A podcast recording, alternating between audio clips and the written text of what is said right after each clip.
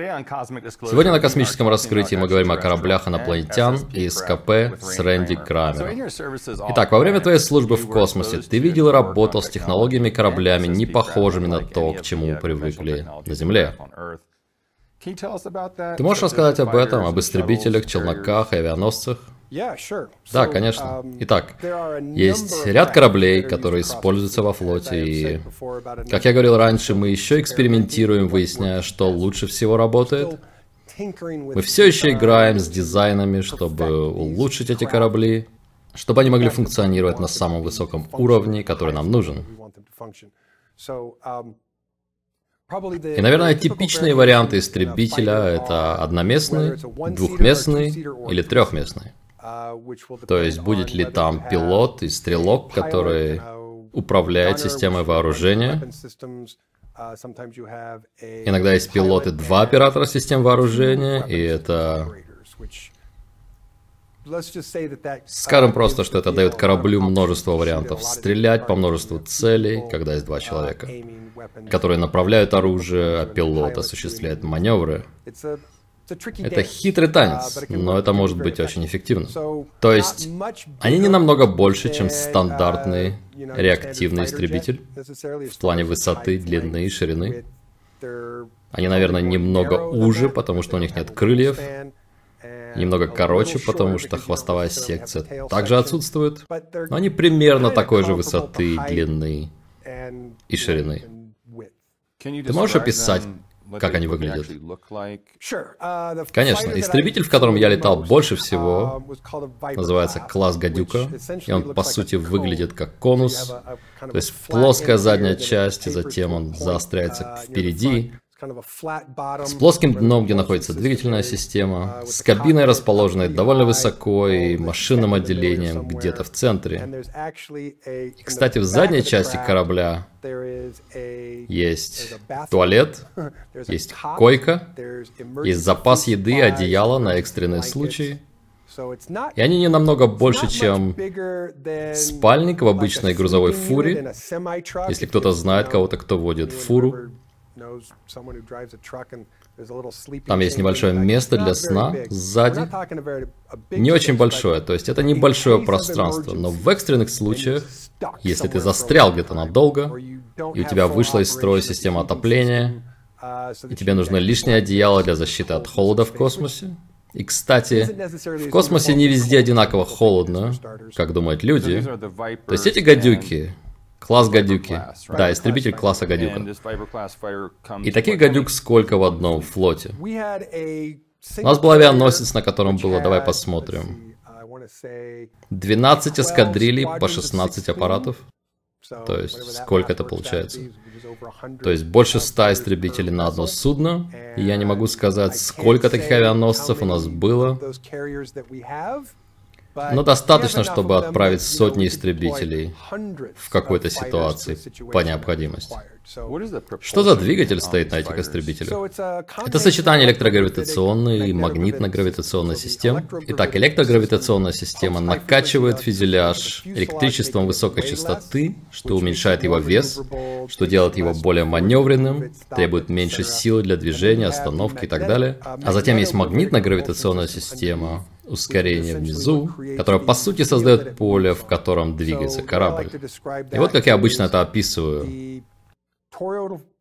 Тороидальное поле от магнитно-гравитационной системы ускорения создает небольшой бассейн под кораблем из этих магнитно-гравитационных волн, так как лужа.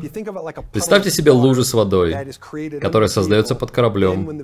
И когда корабль кренится влево-вправо, вперед-назад, он скользит, потому что мы называем скользящим потоком, как по водной горке. Итак, система создает это поле, по которому корабль скользит вперед-назад, влево и вправо. На огромной скорости, особенно когда речь идет о том, что фюзеляж весит очень мало. С какой скоростью? То есть максимальная скорость в открытом космосе больше 130 тысяч километров в час. А на Земле какая была бы скорость? В атмосфере примерно 30-40 тысяч километров в час максимум. И вокруг него поле, потому что ты можешь делать резкие повороты и ничего не чувствовать, потому что ты в собственном гравитационном поле. Да, итак, большее электрогравитационное поле, которое окружает весь корабль, само по себе является поглотителем инерции. Это поле поглощения инерции, чтобы никакие законы физики не воздействовали на объекты внутри поля, в отличие от объектов за границей поля. То есть ты можешь делать повороты на 90 градусов, высокое скольжение вверх, вниз, влево, вправо, без того, чтобы врезаться или болтаться вперед-назад по кораблю. Этот корабль рассчитан на то, чтобы ты чувствовал движение немного. То есть есть корабли, которые создают поле, в котором ты не чувствуешь ничего, ни влево, ни вправо. Но что они обнаружили, это что пилотам нужно чувствовать корабль. То есть пилот, который вообще не чувствует инерцию, не чувствует, что он делает, и не чувствует, что делает их корабль. То есть пилоту нужно чувствовать немного, о, я поворачиваю влево, я поворачиваю вправо, я ускоряюсь, я останавливаюсь. Это минимальное ощущение, но его достаточно, чтобы пилот чувствовал процесс взаимодействия с кораблем. Рэнди, есть ли у нас корабли, которые способны летать со скоростью, превышающей скорость света? Мы определенно работаем с экспериментальными кораблями, которые способны на это. Не истребителями, не маленькими кораблями, но с судами побольше. Они работают над этим, но Прыжковые ворота делают это неважно, потому что тебе не нужно лететь быстрее света на большое расстояние, когда ты можешь просто создать, сократить расстояние до вот такого и прыгнуть куда нужно. Так что это одна из вещей, к которой мы можем стремиться, но у нас уже есть технология, которая превосходит это, так что зачем беспокоиться? И для чего мы используем челноки? Для того же, для чего нужен любой челнок, когда нужно перевести небольшую группу людей или груз с места на место на короткое расстояние. Для этого и есть челноки. А почему не использовать военный транспортник или эти гигантские эсминцы, о которых ты говорил? Ну, если они перевозят много чего, есть грузовые корабли, которые везут много материала и груза. Корабли побольше, конечно. Какого размера эти большие эсминцы? Как я сказал, авианосец примерно в полтора километра в длину. Эсминцы могут быть в километр с лишним, фрегаты около километра. А как насчет кораблей для дальнего космоса? О, есть корабли для дальнего космоса, которые мы называем Джаггернаут. И Джаггернауты спроектированы так, что, в отличие от других кораблей, где мостик направлен вперед, или мостик, который расположен высоко для видимости, чтобы можно было смотреть с него. Здесь мостик в центре корабля, потому что это самое защищенное место для него. И все остальное также спроектировано так, что все жизненные функции корабля находятся в центре. Вокруг этого слои, отделения фюзеляжа, чтобы можно было на самом деле, подобно кораблям ВМС, которые плавают по морю, чтобы они могли попасть под обстрелы, можно было повредить внешние слои, пробить их, и все все равно будет функционировать, потому что это просто внешняя оболочка. И все самое главное расположено в середине. На этих кораблях есть какие-то спасательные капсулы на случай, если что-то пойдет не так. На большинстве есть челноки, то есть достаточно челноков и истребителей, чтобы убрать всех с корабля. Но идея спасательной капсулы оказывается не такой практичной, потому что Капсулы далеко не летают. Если ты в боевой ситуации, ты становишься легкой мишенью. Кто-то может просто стрелять по капсулам. Поэтому нужно попасть в корабль, который сможет быстро улететь от поврежденного корабля. Это просто легкая добыча в космосе в таких капсулах. Это напоминает о катапультировании самолетов. Если противник уже на земле, то вопрос только в количестве. Есть причина, по которой парашютные войска прыгают ночью, потому что днем ты легкая мишень в небе. А что есть у инопланетян? Какие корабли они используют? Которые сопоставимы с нашими? Большинство инопланетных кораблей относятся к категории кораблей-разведчиков или материнских кораблей. Есть немного рас, у которых есть отдельные истребители, так как мы проектируем истребители. Они используют свои корабли-разведчики для многих целей. То есть корабль-разведчик — это быстрый маневренный аппарат, на котором есть какое-то оружие, Но кроме драконийцев, мы не встречали расы, которые настолько же любят военную технику, как мы. То есть мы не видели другие истребители такого же типа, как у нас. А что есть у драконийцев, что настолько классное по сравнению с нашими истребителями? Я бы не сказал, что оно настолько классное, кроме того, что точно так же, как мы любим иметь разные инструменты для конкретных целей, у них также есть разные тактические вооружения и инструменты для конкретных целей. То есть их летательные аппараты имеют вариации. А что насчет этих кораблей в виде сферы Дайсона? О, это, наверное, самое удивительное из всего, что есть. То есть сфера Дайсона Дайсона — это сконструированная сфера вокруг звезды. То есть, представь, что ты создаешь металлический шар, пустой металлический шар, со звездой в центре этого металлического шара, и затем корабль, когда он полностью готов к работе и подключен, держит звезду в магнитном поле. То есть, по сути, двигатель перемещает звезду, которая двигает корабль. То есть у тебя есть корабль, который может вмещать буквально миллиарды триллионы людей.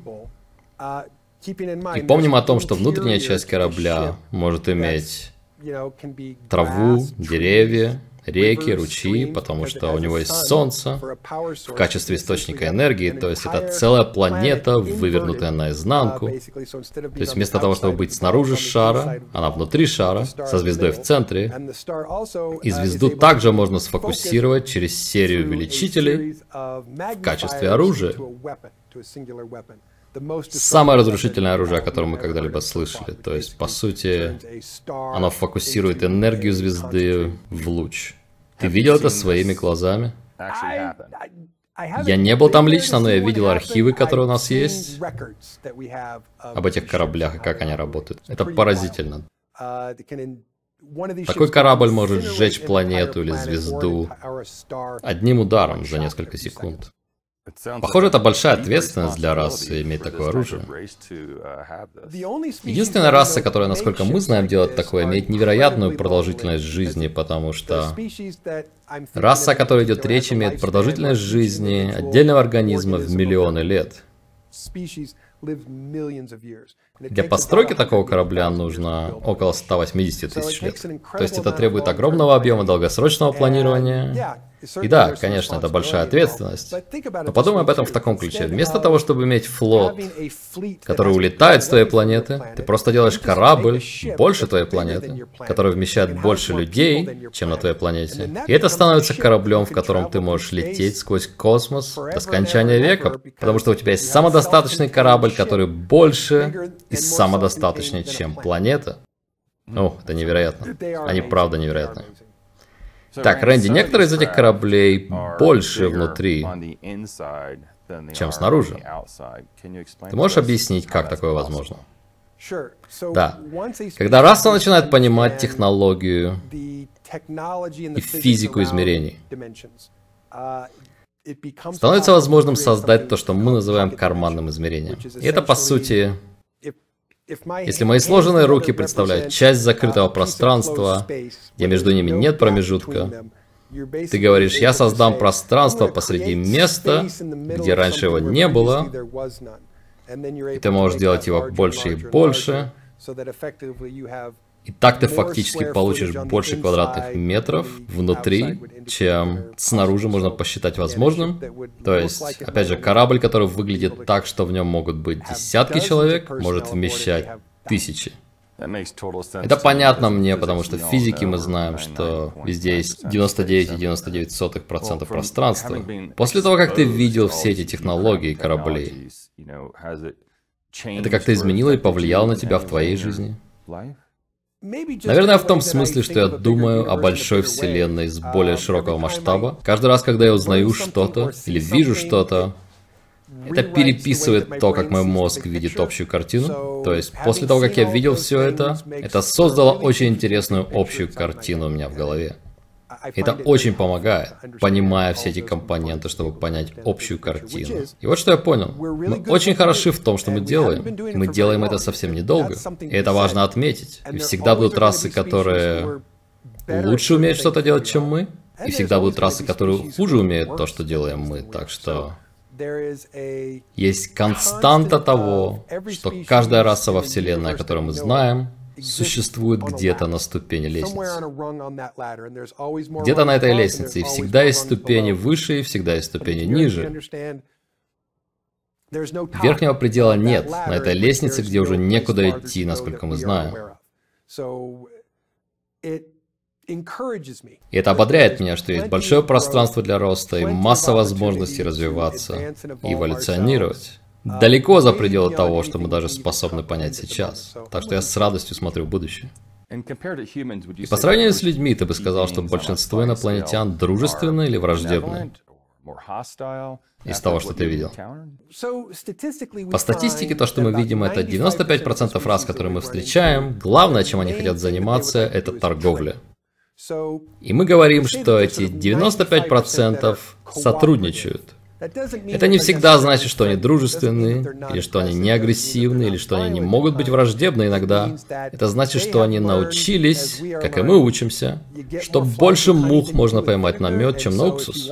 И поэтому, если ты хочешь торговать, ты не можешь ходить и бить людей по лицу. Тебе нужно быть дружественным большую часть времени. Это не означает, что вся их раса не может быть агрессивной или воинственной. Это просто значит, что они понимают, что торговля это приоритет. И лучше сесть с кем-то и поговорить о торговле, чем начать бить кого-то по лицу.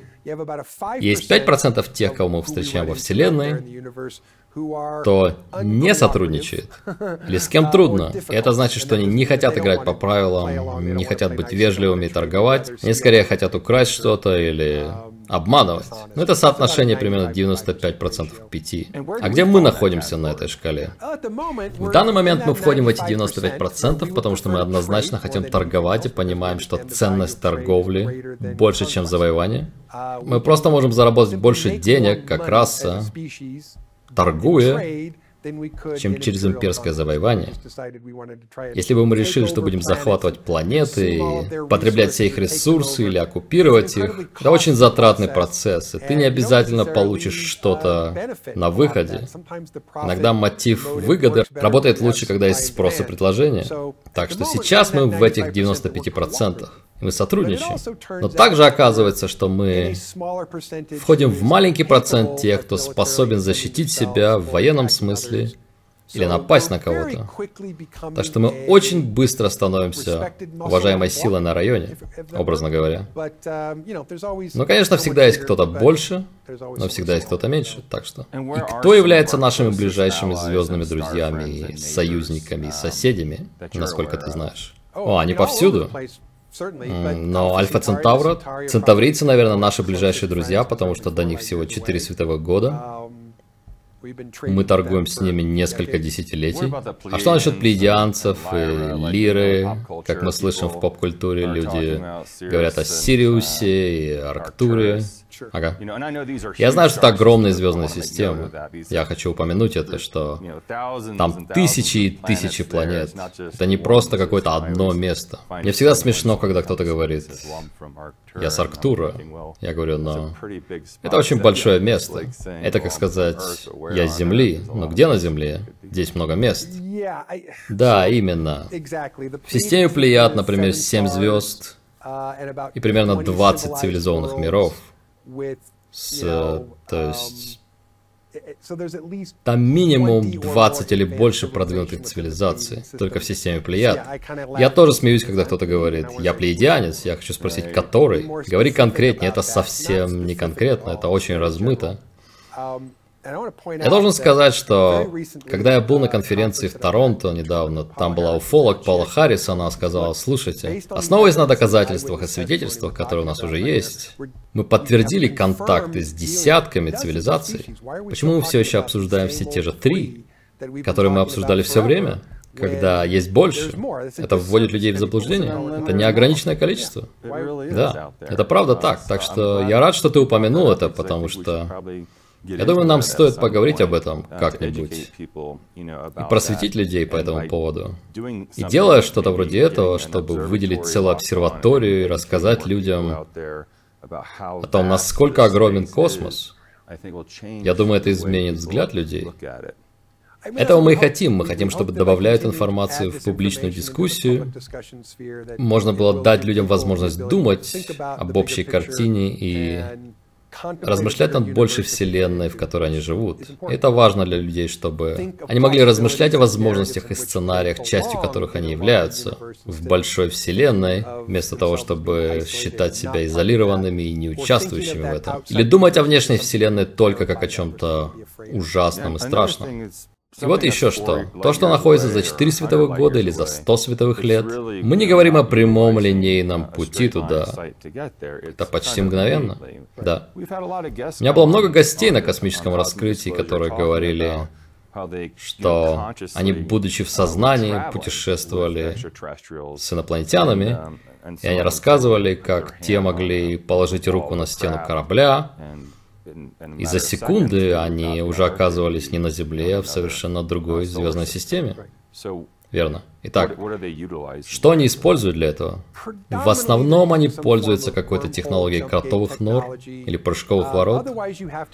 Иначе тебе нужно перемещаться на огромное расстояние. когда ты перемещаешься на большие расстояния, даже быстрее света, это занимает очень долго. Тебе однозначно нужно исследовать варп перемещения, чтобы полеты по прямой линии хотя бы немного имели смысл.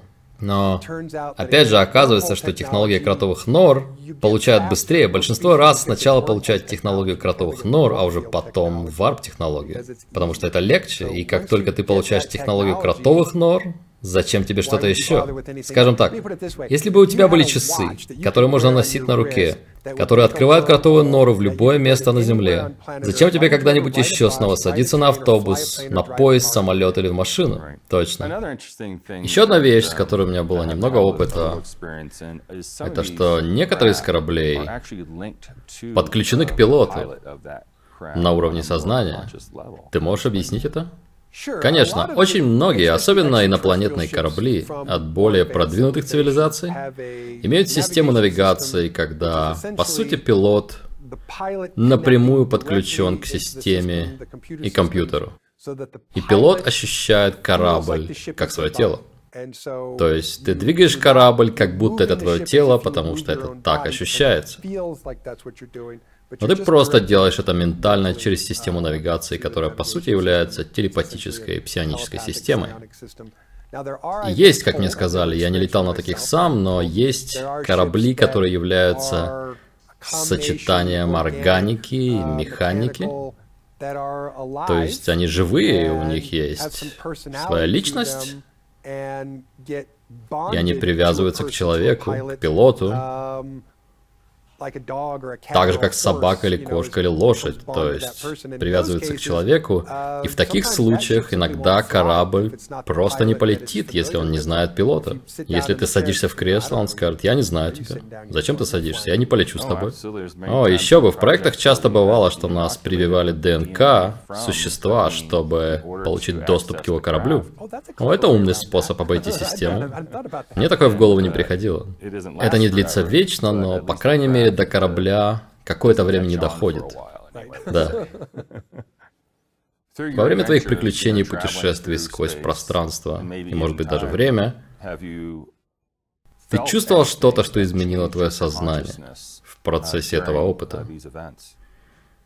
Да, кстати, это очень интересный вопрос. Итак, в первый раз, когда я был в истребителе, и в меня попали оружием электромагнитного импульса, корабль вышел из строя, и он начинает плавать и крутиться в космосе. Но что я обнаружил, это когда все отключилось, вся электроника отключена, все поля отключены, силовое поле отключено, магнитно-гравитационное поле отключено. Нет ничего между тобой и космосом. И космос создает музыку. И оказывается, что музыка, которую создает космос, зависит от того, в какой точке в космосе ты фокусируешься. То есть, я плаваю в космосе, и ты видишь все, когда ты в космосе. То есть нет тьмы и черноты, о, куда все делось. Ты видишь созвездия, северные и южные звезды, галактика — это кольцо вокруг тебя, то есть небо там очень освещено. Оно очень освещено, там много звезд. И когда все отключается, То, где я фокусируюсь, создает звуки музыки из той области космоса. И это вселяет реальное благоговение и расширяет сознание, когда ты находишься в полной пустоте космоса и начинаешь слышать все. И мне сказали, когда я спросил инопланетянина об этом, и он сказал, да, это так и работает, и что многие расы прокладывают навигацию так. Если ты понимаешь, что нужно слушать, ты знаешь, куда смотреть и что слушать, ты можешь прокладывать путь по музыке, которую ты слышишь. И он сказал, если ты когда-нибудь потеряешься и не будешь знать, как вернуться на Землю, просто найди точку фокуса там, где твое направление, и просто слушай земную музыку и следуй за ней. Это был невероятный опыт, которого я никак не ожидал. То есть ты слушаешь прямо музыку с Земли? Uh, или ты ищешь частоту, на которой находится Земля? Или ты принимаешь старые передачи со uh, времен телевидения от антенн? Uh, да, насколько я понял, фокусируясь на чем-то там, ты начинаешь слышать это и получать сигналы. Это работает во все стороны, это делает твое сознание, потому что тебя должно быть бомбардируют триллионы пинговых сигналов этой информации. Это совпадает с тем, куда смотрят твои глаза. Это направляется твоим зрением. И то, куда ты смотришь глазами, и будет точкой фокуса. Я обнаружил, что когда мои глаза смотрели по сторонам, это было как смена частот на радио. Да, это логично, потому что глаза могут ловить фотоны и частоты, которые интерпретирует твой мозг и с которыми работает твое сознание. Я думаю, здесь есть принципы, которые я не понимаю. Я испытал это, и это абсолютно потрясающе, невероятно. Какой волшебный опыт узнать, что вся Вселенная создает музыку? Это чудесно. Да, что может быть удивительнее? Может быть, наш третий глаз — это маленькая антенна, которая может принимать все это? Это хорошая теория, я соглашусь. Рэнди, в какое удивительное путешествие ты отправил нас сегодня? Спасибо, что пришел на программу. Спасибо за приглашение. Я Эмерис Смит, и это космическое раскрытие. До следующего раза.